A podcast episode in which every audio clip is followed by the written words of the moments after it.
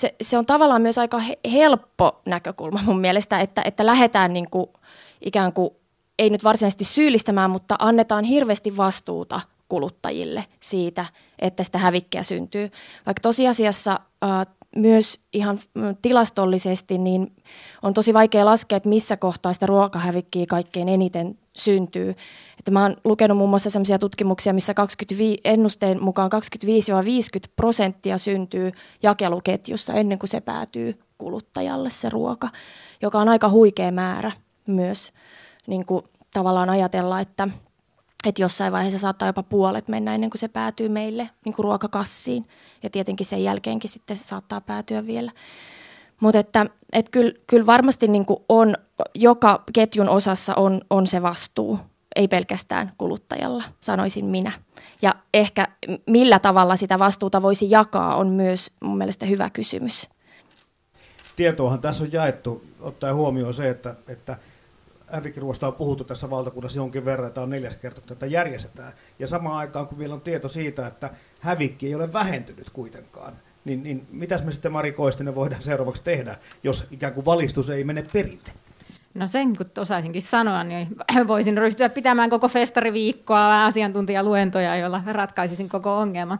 No, siis, no- syyllistäminen no, siis toimii? No syyllistäminen ei varmaan kauhean hyvin ylipäätään näissä kuluttaja-asioissa toimi. Ja ehkä kun puhutaan siitä, että tässä heitetään rahaa roskiin, mutta että se kuluttaja on tietysti jo silloin, kun se on kaupassa ostanut sen tuotteen, se on jo silloin maksanut. Eihän se siinä sitten enää konkreettisesti siinä vaiheessa tunnu Mullakin on nyt kaksi, varmaan pari desiä linssikeittoa jääkaapissa. Siellä ollut, siis tältä viikolla kokatut jämät ja sitten se kaksi desi linssikeitto, niin ei se nyt ihan enää niin kuin kauhean houkuttelevaa ole.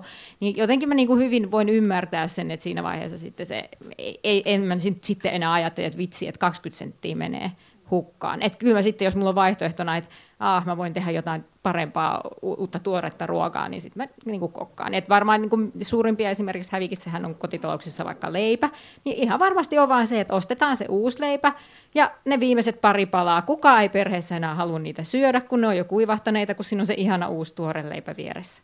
Niin ei se, ei se niin kuin, jotenkin, me eletään kuitenkin suht, useimmat meistä suht keskiluokkaisista ainakin, niin että meillä nyt on varaa sellaiseen pieneen hävikkiin. Että et se ei tunnu niin kuin taloudenpidossa sillä tavalla, ja sitten voidaan näennäisesti säästellä sitten jossain muualla. Ja, ja ylipäätään tietysti tässä vähän on semmoinen, onhan tämä tämmöistä, että hävikkivinkit ne on, äh, kulkee aika samaa rataa ja sitten siellä on aina sellaista, että pistä pakkaseen ja joo joo, että no entä jos sulla ei ole pakastintakaan ja, ja sitten perheen koot vaikuttaa hirveästi toisista. Silloin kun asui yksin, niin oli tosi helppo säännellä, koska tarvitsi ruokkia vain itsensä, mutta sitten kun siinä on lapsi, joka kieltäytyy syömästä sen linssikeiton, niin, niin, niin minunhan se pitää sitten mättää suuhun niin sitten loppupeleissä, että, ja, ja siihen tulee paljon enemmän semmoista kaikkea vaihtelua. Ja, et, et, ja tietysti näitä erilaisia no, no itse mä oon esimerkiksi tehnyt päätökset, että mä en vitti enää ostaa paljon avokadoja, koska niistä niin kuin aivan liian monet päätyy, siis ne ei vaan, sä, ne, jo ostohetkellä ne on kivikovia, ja sitten kun niitä odotat, että kypsy, kypsy, kypsy, kypsy, no sitten se on lopulta mennyt myös se huonoksi. Et avokadot esimerkiksi niin on mun ruokavaliossa nyt vähennetty. Anu Praska, ollaanko me kädettömiä? Onko suomalaisten ruoantekotaito, tieto elintarvikkeista, säilymisestä ja yleensä käyttötarkoituksesta jotenkin heikentynyt? Niin, mä mietin tässä, että äskeisen puheenvuoron aikana jotenkin syyttävä sormi osui minuun, että, että tota, tai osoitin itse itseäni, että tota, ruokatoimittajana tai ruokatoimittajina meidän pitäisi osata ehkä antaa niissä resepteissä myös ehkä vinkkejä siitä, siihen enemmän, että mitä, mitä tästä teet, jos tätä jää yli. Mutta se on sitten taas se on sitten taas sellainen asia, että mi- miten lehdet ja mihin se tulee ja kaikki tämmöiset jutut liittää, mutta itse nä- näkisin sen hyvänä ajatuksena, että, että, että olisi ehkä niissä resepteissä sitä jatkojalostusajatusta mukana edes vinkittämisen puolella, johon sitten taas tulee ehkä vastaus siitä, että ehkä mun mielestä ihmiset on vähän ehkä se ajattelu on vähän laiskistunut, mä sanoisin.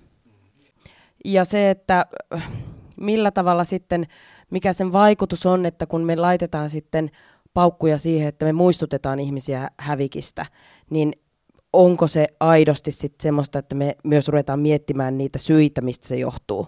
Vai onko se vaan, että kiva, kiva saada pikkuvinkki, että ai, noinkin voi tehdä.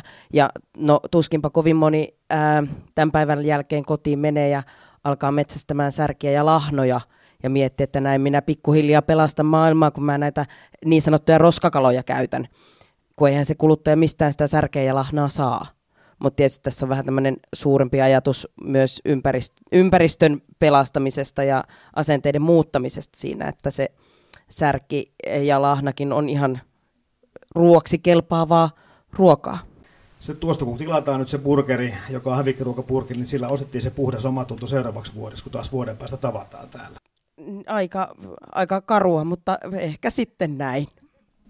No sen haluaisin ehkä sanoa, että kuitenkin mun mielestä viime vuosina tavallaan se hyvä, että tästä hävikistä on alettu puhua. On se muuttanut sitä mielikuvaa, että, että mennään vaikka, jos menet ravintolaan lounastapöytään ja sitten tajuut, että okei, että tässä on edellisen päivän jostain, että käy hyödynnetty riisit tai pastat tai näin salatteihin, niin tulee hyvä fiilis siitä, että okei, täällä tehdään tällaistakin. että kun varmaan kymmenen vuotta sitten oli enemmänkin ihmiset nyrpistelemässä sillä, että mitä, edellisen päivän niin kuin ruokaa täällä tarjotaan, että eihän tämä käy laatu. Et siinä mielessä mun mielestä varmaan tiettyä asennemuokkausta ja ajattelussa tapahtunut, että se ei ole vanhaa ruokaa, kun se on hävikkiruokaa.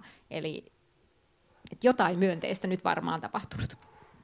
Sellaisen olen törmännyt aika paljon, että, ja, ja mitä multakin kysytään, niin on, on, on nimenomaan se, että kuinka kauan ruoka säilyy ja miten sitä säilytetään. Ja niin kuin ehkä, ehkä mä se ei ehkä niinkään se, etteikö siitä osettaisi siitä tähteelle jääneestä ruoasta tehdä jotain muuta ruokaa, tavallaan tehdä jotain, joku metamorfoosi siitä edellisestä illallisesta tai, tai, tai hyödyntää niitä, niitä ylijääneitä avokadon puolikkaita tai, tai muita, vaan ehkä, ehkä just enemmän se, että et ei, ei, ei ehkä luoteta omiin aisteihin sen mukaan, että onko se ruoka vielä syömäkelpoista johtuisikohan se siitä, että aika harva meistä on joutunut syömään vanhaa ruokaa koskaan, niin että se tavallaan niin kuin, että epäilystä hiipii hirveän helposti varmaan mun ihmisten mieliin sitten, että tämä voi tähän. olla. Meillä on varaa tähän.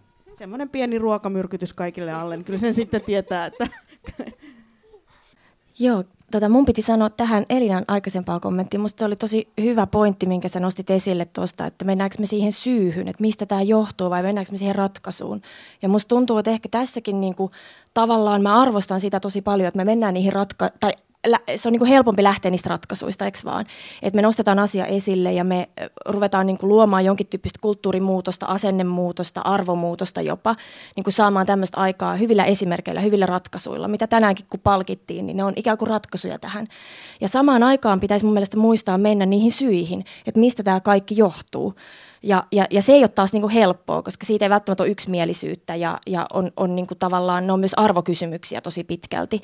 Ja mä muun muassa olen itse siis jo siitä varmaan viisi vuotta kirjoittanut tosi poliittisesti tosi arasta aiheesta ja myöskin semmoisesta aiheesta, mistä saa paljon niin kuin vihaa niskaansa siitä, että ruoka on liian halpaa. Ja, ja niin kuin, tämä ei ole tavallaan, niin kuin, mä en halua sanoa tätä normatiivisesti, vaan enemmänkin niin kuin todeta, että, että jos näin on, että meillä on niin kuin varaa tähän, mistä tänäänkin on puhuttu, niin, niin sitten meidän pitäisi miettiä, että mitä se ruoan tuottaminen oikeasti maksaa ja, ke, ja kuka siitä sitten loppupeleissä maksaa. Joo, toi on tosi hyvä kommentti, koska äh, hävikkikin on osa ruokapolitiikkaa. Ja silloin kun ruvetaan tekemään politiikkaa, niin sitten mennään just miettimään sitä, että mitä me arvostetaan siinä ruokaketjussa. Ja äh, sitten me ollaan todella niin kuin vaikeiden asioiden e-, edessä, mikä kellekin merkitsee mitä. Ja sitten se ei ole pelkästään niin kuin meidän kotimaista politiikkaa, vaan ruoka on aina kansainvälistä kauppaa. Et meidän niin kuin viljan hinnat on ö, niin kuin maailmanmarkkinatilanteen mukaan muodostuu.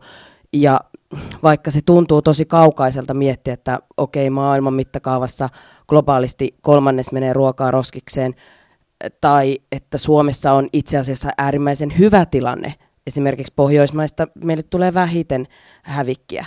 Ja meidän hävikkimäärät kansallisesti on melko pieniä, niin me ei kuitenkaan voida niin kuin jäädä siihen omaan lintukotomme, että meillä nyt täällä on asiat ää, muihin maihin verrattuna aika hyvin, vaikka te, tietysti tälläkin voisi sitten prassailla, että mitä me teemme oikein, että me ollaan niin kuin näin hyvässä tilanteessa.